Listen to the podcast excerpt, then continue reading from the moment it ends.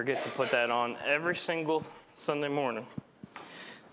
Seems like you'd think you'd remember to do something after forgetting to do it for a long time, but I guess that just becomes muscle memory of forgetting. Well, this morning, like I said, we're starting a new series called The People of God. And we're going to be just kind of studying what it means to be the people of God. What does it mean to be the church? What does the church structure look like? What are we called to do? How are we called to serve Him? How are we called to relate to one another? And, and to kind of break into that, the first thing we're going to be looking at this morning is what is called the three spheres of biblical authority. Um, it, it's what the Bible teaches about uh, uh, about subjugating ourselves to different aspects of authority. And we're going to see governmental authority, family authority, and then the ultimate authority, and, and how they all encompass one another and relate to one another. And so I'm going to open us up with a word of prayer, and then we're going to jump on in and, and get started with this message this morning. Father God, as we study your word, I just pray that it comes alive and moves within us. That we see what you have to say, that we're moved by it, that we're impacted by it, that your spirit works in our lives today.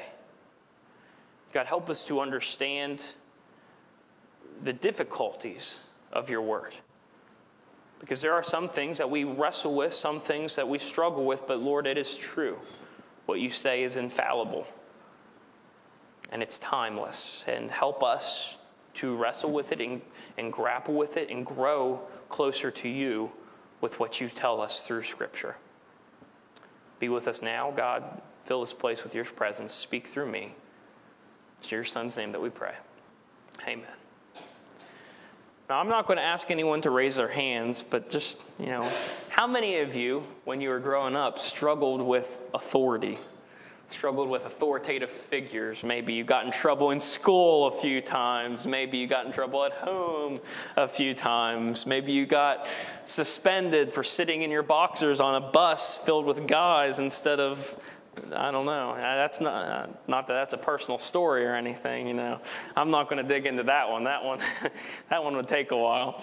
But I think a lot of us, as we're growing up, we have some tensions with authority. And, and I could, you know, write a book about the times that I struggled with authority growing up. It's just part of growing up and part of being a uh, obstinate person, I guess. But all of us struggle with authority in some level or another at some point or another as we're grappling with what authority is. Now, I was looking up different stories of this, and I came across this really, this really funny story about a kid named Robert who, who he didn't have a father figure in his life, and oftentimes that can come, be, cause or aid in someone to become a, a little unruly or, or rebel for different reasons, and, and he was no different.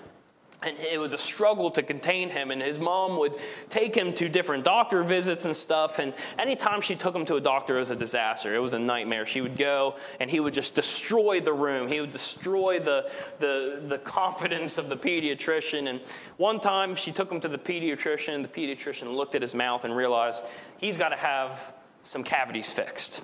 And he thought to himself, boy, I don't want to recommend him to any of my dentist friends because this is going to ruin our workplace relationships. I got to find the right guy to do it. And he found a, a, dentist that was supposedly known for doing well with kids.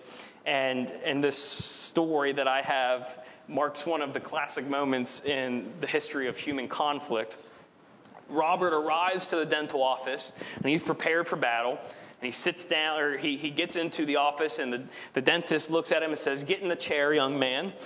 No chance, replied Robert. Son, I told you to climb into the chair, and that's what I intend for you to do. Robert stared at his opponent for a moment and replied, If you make me get in that chair, I will take off all my clothes. The dentist calmly replied, Son, take them off. The boy then removed his shirt, his undershirt, his shoes, and his socks and looked up in defiance. All right, son, now get in the chair. You didn't hear me, sputtered Robert. If, if you make me get in that chair, I will take off all my clothes. Son, take them off. Robert proceeded to remove his pants, shorts, and finally stand as naked as his name day. He had taken off all of his clothes before the dentist and the assistant. Now, son, get in the chair, said the dentist. And Robert did as he was told. He sat cooperatively through the entire procedure. When the cavities were drilled and filled, he was instructed to get up out of the chair. Give me my clothes now, said Robert. I'm sorry. I, tell your mother we'll be keeping your clothes tonight. She can come pick them up in the morning. well, that time, Robert had a uh, bout with authority and came out with a loss, I guess. I don't know. He came out learning a lesson. And actually, this is a true story. And his mom came back to the dentist and, and said, Thank you.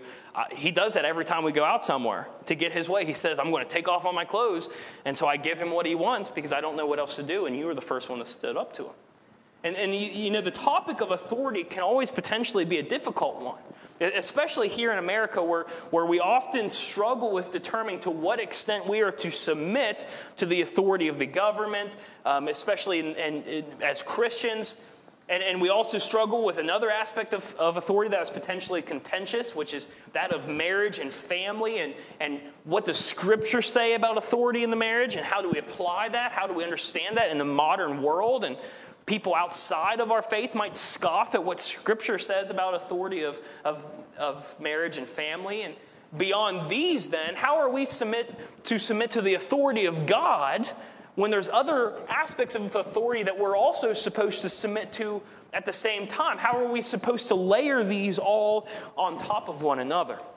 And these themes within the topic of authority, like I said, they're called the three spheres of biblical authority. And this morning, we're just going to study a little bit of them briefly in order to understand how we are to understand the Bible's teaching on authority as it pertains to the body of Christ. And so, to start, we're going to be looking at Romans 13. So, if you have your scriptures, turn to Romans 13. One of the more contentious pieces of authority within our faith today is that of government. Especially with the COVID pandemic and everything that happened, there, uh, there was this, this growing tension of how do we, as the church, continue submitting to God while also submitting to what the government, our government, our, our, our the people that are over us are saying. This is some real tension, some real qualms, some real things that we have to grapple with. And a lot of times we would turn to Romans 13 and, and we come to this passage here that says, Let everyone submit to the governing authorities, since there is no authority except from God. And the authorities that, are, uh, that exist are instituted by God. So then, the one who resists the authority is opposing God's command, and those who oppose it will bring judgment on themselves. Now, you read that, and it's pretty clear on what Paul is saying about submitting to authority, and yet we're left with some questions. Well, what about tyrannical authority? What, what, what about those during, during World War II with, with Hitler's authority? Were they called to submit to that? Now, there's some qualms that we come to whenever we're reading a passage like this, especially in a day and age where the authority of government might step on parts of what we're called to do and believe as Christians. And so, our, what do we do? How do we come to terms with the tensions that are the authority of government, the authority of Scripture, the authority of God? How are we to understand all of these things? And the, the, the, the answer lies and what Paul says here, he says, Let everyone submit to governing authorities since there is no authority except from God.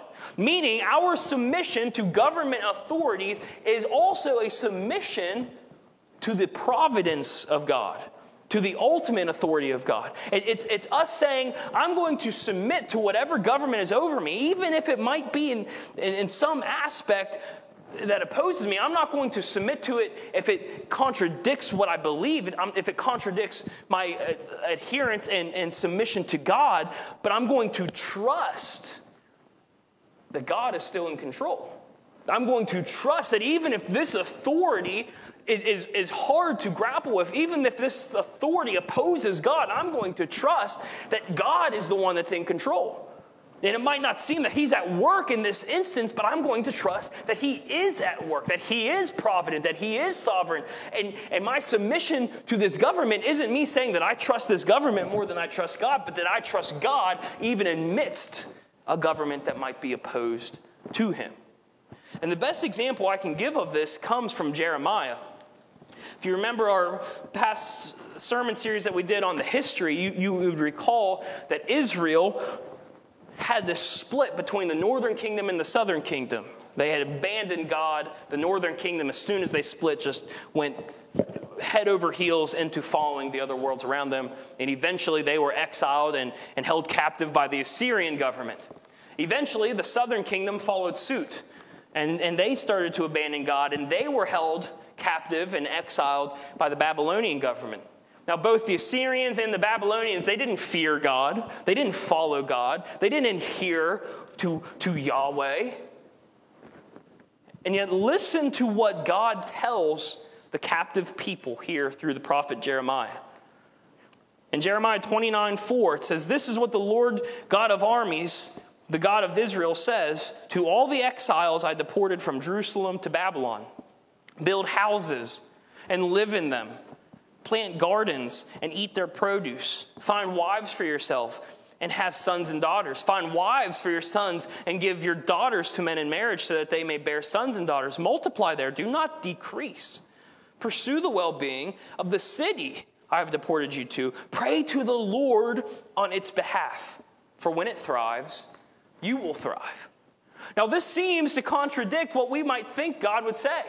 We might think that God would say to the, the Israelites who are being held captive by an unruly, uh, unrighteous, non fearing people of God that God would tell them, okay, now go and rise up against them. Now go and, and, and, tear down all of their idols, tear down all of their statues, tear out everything that opposes me. But what he says is go and live. Go and live and serve me. Follow what I'm telling you to do. Pray to me on behalf of the place you're living. Call upon me. Essentially, he is saying, submit to the government, but don't forget that I'm still the one in control. And now, the issue that we come to is what happens if the government impedes upon what we believe, impedes upon what it means to follow God. And we'll get to that in a second. But the big idea here that Paul is getting to to the Romans, that God is telling the exiles here in, through Jeremiah, is that our call to submit to earthly governments isn't a call for us to go and worship the world, isn't a call for us to go and follow them blindly, but rather it's a call for us to submit to God's providence. Our call to submit to earthly governments is a call to submit to the trust that God is still alive and at work, no matter what government, earthly government, we might belong to. We submit to his providence. That's what these passages are talking about here. And so we see this first level of authority, the level of the authority of a government, that we are to submit to government. We are to remain ruly. We are meant to, to pay our taxes, he later goes on and say, says in Romans 13. We, we are to do our due diligence as civilians. But all of these things that we do are under the umbrella of trusting that God is the one that is in ultimate control. So, here, that's the first level of authority. Government authority is a way for us to submit to God's providence. What about family? The next sphere of, sphere of authority is that of family. And this is one that is, is rooted not just in reality, but in the spiritual nature of Christ and the church, and the spiritual nature of God and all of his creation. Family is a picture of the relationship between humanity and God. And I'll get to that through this passage in Ephesians. In Ephesians 5, starting in verse 21, Paul has this, this beautiful piece of writing depicting what the church in Christ is and what the, the, the husband and wife is and how it all fits together. And a lot of times we get hung up on this because it uses language that we don't often get comfortable with in the modern day. But this is a very important passage if we're to understand the relationship that we have with God and the relationship that Christ has with the church. It says in verse 21 submitting to one another in the fear of Christ, wives, submit to your husbands as to the Lord, because the husband is the head of the wife, as Christ is the head of the church. He is the Savior of the body. Now, as the church submits to Christ, so also our wives to submit to their husbands and everything. Husbands, love your wives Just as Christ loved the church and gave himself for her to make her holy, cleansing her with the washing of water by the word, he did this to present the church to himself in splendor, without spot or wrinkle or anything like that, but holy and blameless. In the same way, husbands are to love their wives as their own bodies. He who loves his wife loves himself, for no one ever hates his own flesh, but provides and cares for it just as Christ does for the church, since we are members of his body. Now, the language that is used here, where it's wives submit to husbands, husbands love your wives, a lot of times we struggle with this because you know, we are steeped in the Western world in individualism.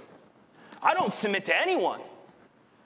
Now, I'm in control of myself. No one can tell me what to do. And Paul's not sitting here telling this as a way of saying that the wife is the slave of the husband. He's not saying that the husband tells everything that the wife gets to do. He's saying that it is a complementarian relationship, not an egalitarian relationship. And those are some big words, but it means this the roles of the husband and wife are not equal. And to say that would be to diminish one another. I'm not able to give birth to Grayson. If I am, then we would be able to say that we're egalitarian. But clearly, I can't do that. So to say that we're equal in these roles, in these things, is just ludicrous. We complement one another. I watch Isabella with Grayson and what she does in raising him, and I think there's things that she does that there's no way I would be capable of doing. And there's things that I do around the house that Isabella would have to admit that there's probably some difficulty that she would have in doing. And what Paul is saying here isn't that wives are slaves of the husband, that they complement one another. And this is rooted in creation.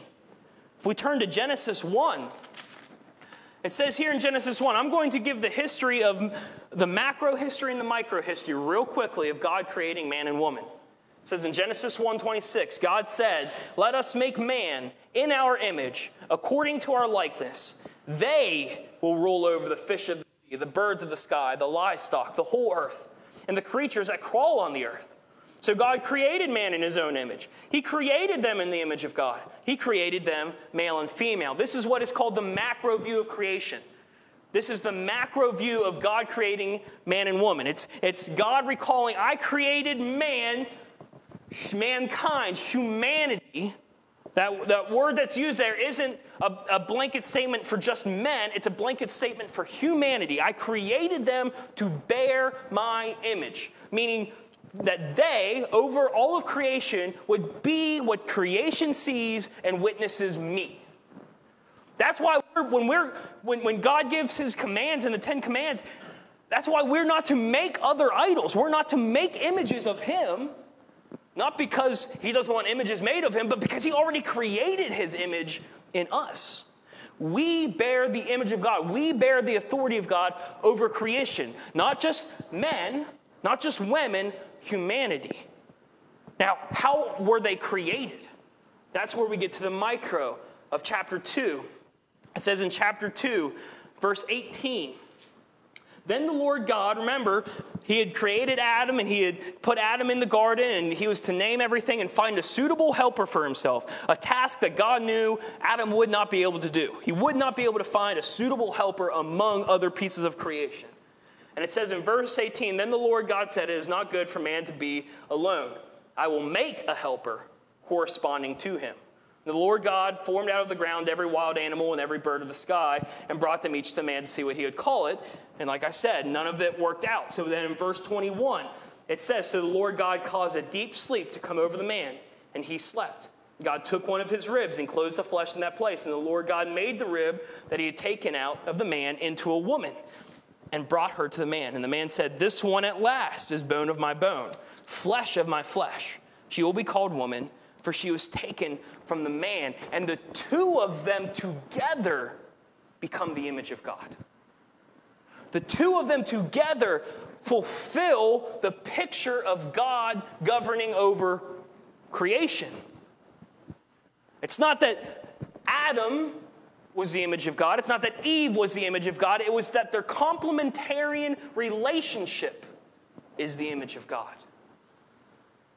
That is what is happening here in Genesis, and that is what the biblical understanding of marriage and family is, as Paul is writing about it in Ephesians when he says, Wives, submit to your husbands, husbands, love your wives. This complementary relationship that is a picture of creation, that is also a picture of Christ and his church. That Christ is the head, that we follow him, and we trust that he loves us and gave his life up for us. The family structure of the Bible, the authoritative structure that is meant to work within family in this complementarian way, is a reflection of God and creation. And it's a reflection of Christ and his church. And so you have the second sphere, the sphere of family. Now, if you realize both of these things are reflections on God's authority, our submit our submittance to our submission to government is a reflection of our submission to God's providence. Our submission to the family is a reflection on our relationship with God in creation and Christ in the church. And the reasons these reflections are there is because of the ultimate authority of God. And that ultimate authority is what we're called to live out as His church. And there's a beautiful example of this all coming together of, of, of submitting to God over government, of submitting to God over family. Um, and this happens in the book of Acts. If you turn to Acts 5, we're going to close with this passage here. This is, remember, the, the disciples have become apostles, meaning the, the students have become teachers. The learners have become the sent out ones. And they're going out and they're teaching the gospel. They're teaching the life of Christ. They're following Christ's direction. And what ends up happening is they get arrested. They get arrested, they get thrown into prison. And it says in verse 17, as they're in prison, the high priest rose up. He and all who were with him, who belonged to the party of the Sadducees, were filled with jealousy. So they arrested the apostles and put them in public jail. But an angel of the Lord opened the doors of the jail during the night, brought them out, and said, Go out and stand in the temple and tell all the people about this life.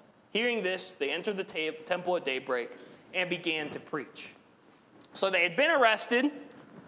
Obviously, the authoritative figures didn't want them preaching, and they arrested them. They were freed, and they immediately went and kept following God's instruction. And then, as it comes out more, it says that someone came and reported to the, the, the, the Sadducees and the, the religious party look, the men you put in jail are standing in the temple teaching the people. Then the commander with his servants brought them in without force because they were afraid of the people. After they brought them in, they had had them stand before the Sanhedrin. And the high priest asked, Didn't we strictly order you not to teach in his name? Look, you have filled Jerusalem with your teaching, and you are determined to make us guilty of this man's blood. And Peter and the apostles replied, We must obey God rather than people. And that there lies the final sphere and biblical authority. The, the, the Sanhedrin was the religious authority of the Jewish people. Peter and the apostles, as, as faithful Jews, were to submit to the Sanhedrin. But they didn't. They were arrested by the Sanhedrin, they were freed by God. And they went back out and did what they were told not to do. And what's Peter's response? We listen to God, not you. Which is interesting considering we also are told that we're to submit to government. So, where does this all, what happens here? Well, this is what we call stacking the authorities on each other. There should be a slide up there of this picture. Just go to the last slide of the pictures. In the three spheres of biblical authority, you have government, family, God, and the one above it, if the one below it intercedes, either of the two below it intercede with it, the one above takes precedence. So, where we're called to submit to government, if government tries to impede upon God, we submit to God. If government tries to impede upon family, we submit to family. If family tries to impede upon God, we submit to God. And that's something, that's a difficult one. But the truth is, think about these apostles. They weren't single men. Peter had a wife, quite possibly had kids. We don't know. The Catholic Church believes he did. He submitted to God. He left his family. He was getting thrown into prison all the time. He was being stoned and, and beaten and risking death every day because he submitted to God first. And that's an uncomfortable truth we often don't want to have. We can get behind submitting to God over government. You know what? Who cares about the government? They do everything we don't want to do. But when we say we submit to God even over family, that's a little uncomfortable. When we say, as believers, the church is our family, sometimes that's a little tensious, uh, contentious with what we want our family to be. But clearly, we submit to God in all things. If you look at the apostles in Acts 5:40, it says, After they called the apostles in and had them flogged, they ordered them not to speak in the name of Jesus and released them.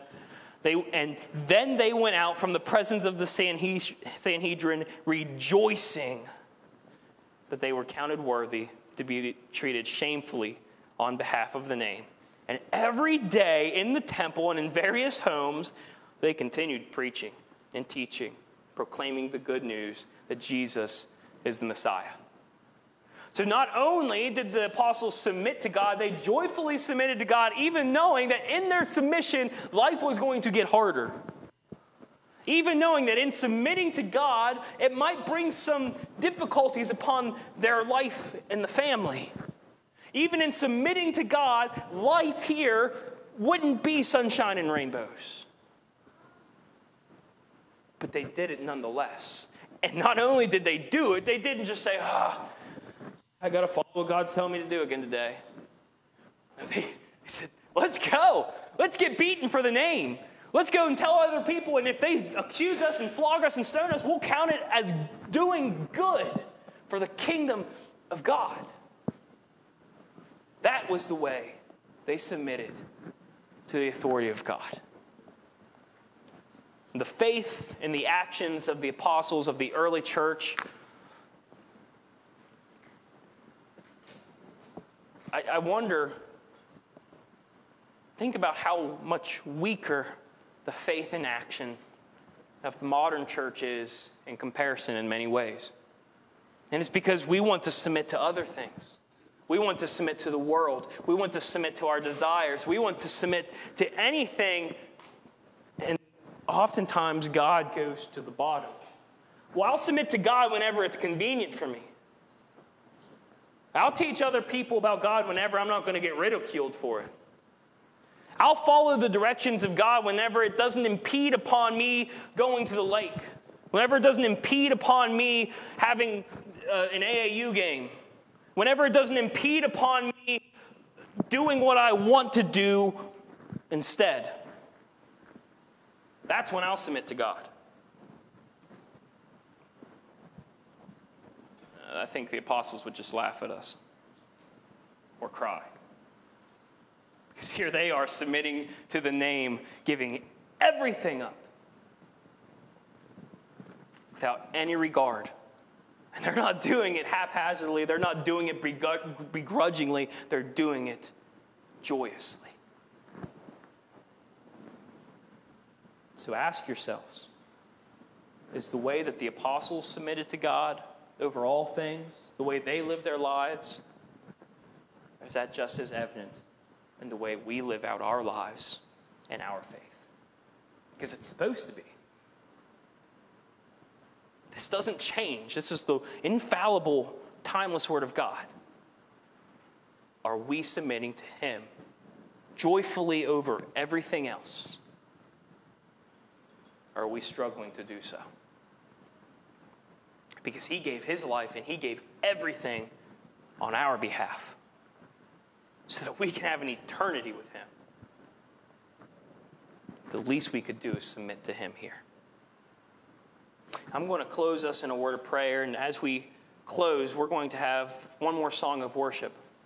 And I love this song of worship because it's a picture of the worship of eternity. It's called Revelation Song. It's the worship that is sung by the angels and the, peop- and the, and, and, and the elders and the people in the book of Revelation. And it's a picture of what we'll be doing. But if you can't submit to God here, how easy do you think it'll be for us to submit to Him for all of eternity? The apostles joyfully submitted to God here. And so their eternal worship of submitting to God was a fulfillment of what they were already doing. As we worship together, think about that. Have you given your life to Him fully? Not just saying, I accept you into my life, because that has to happen for us to get to eternity.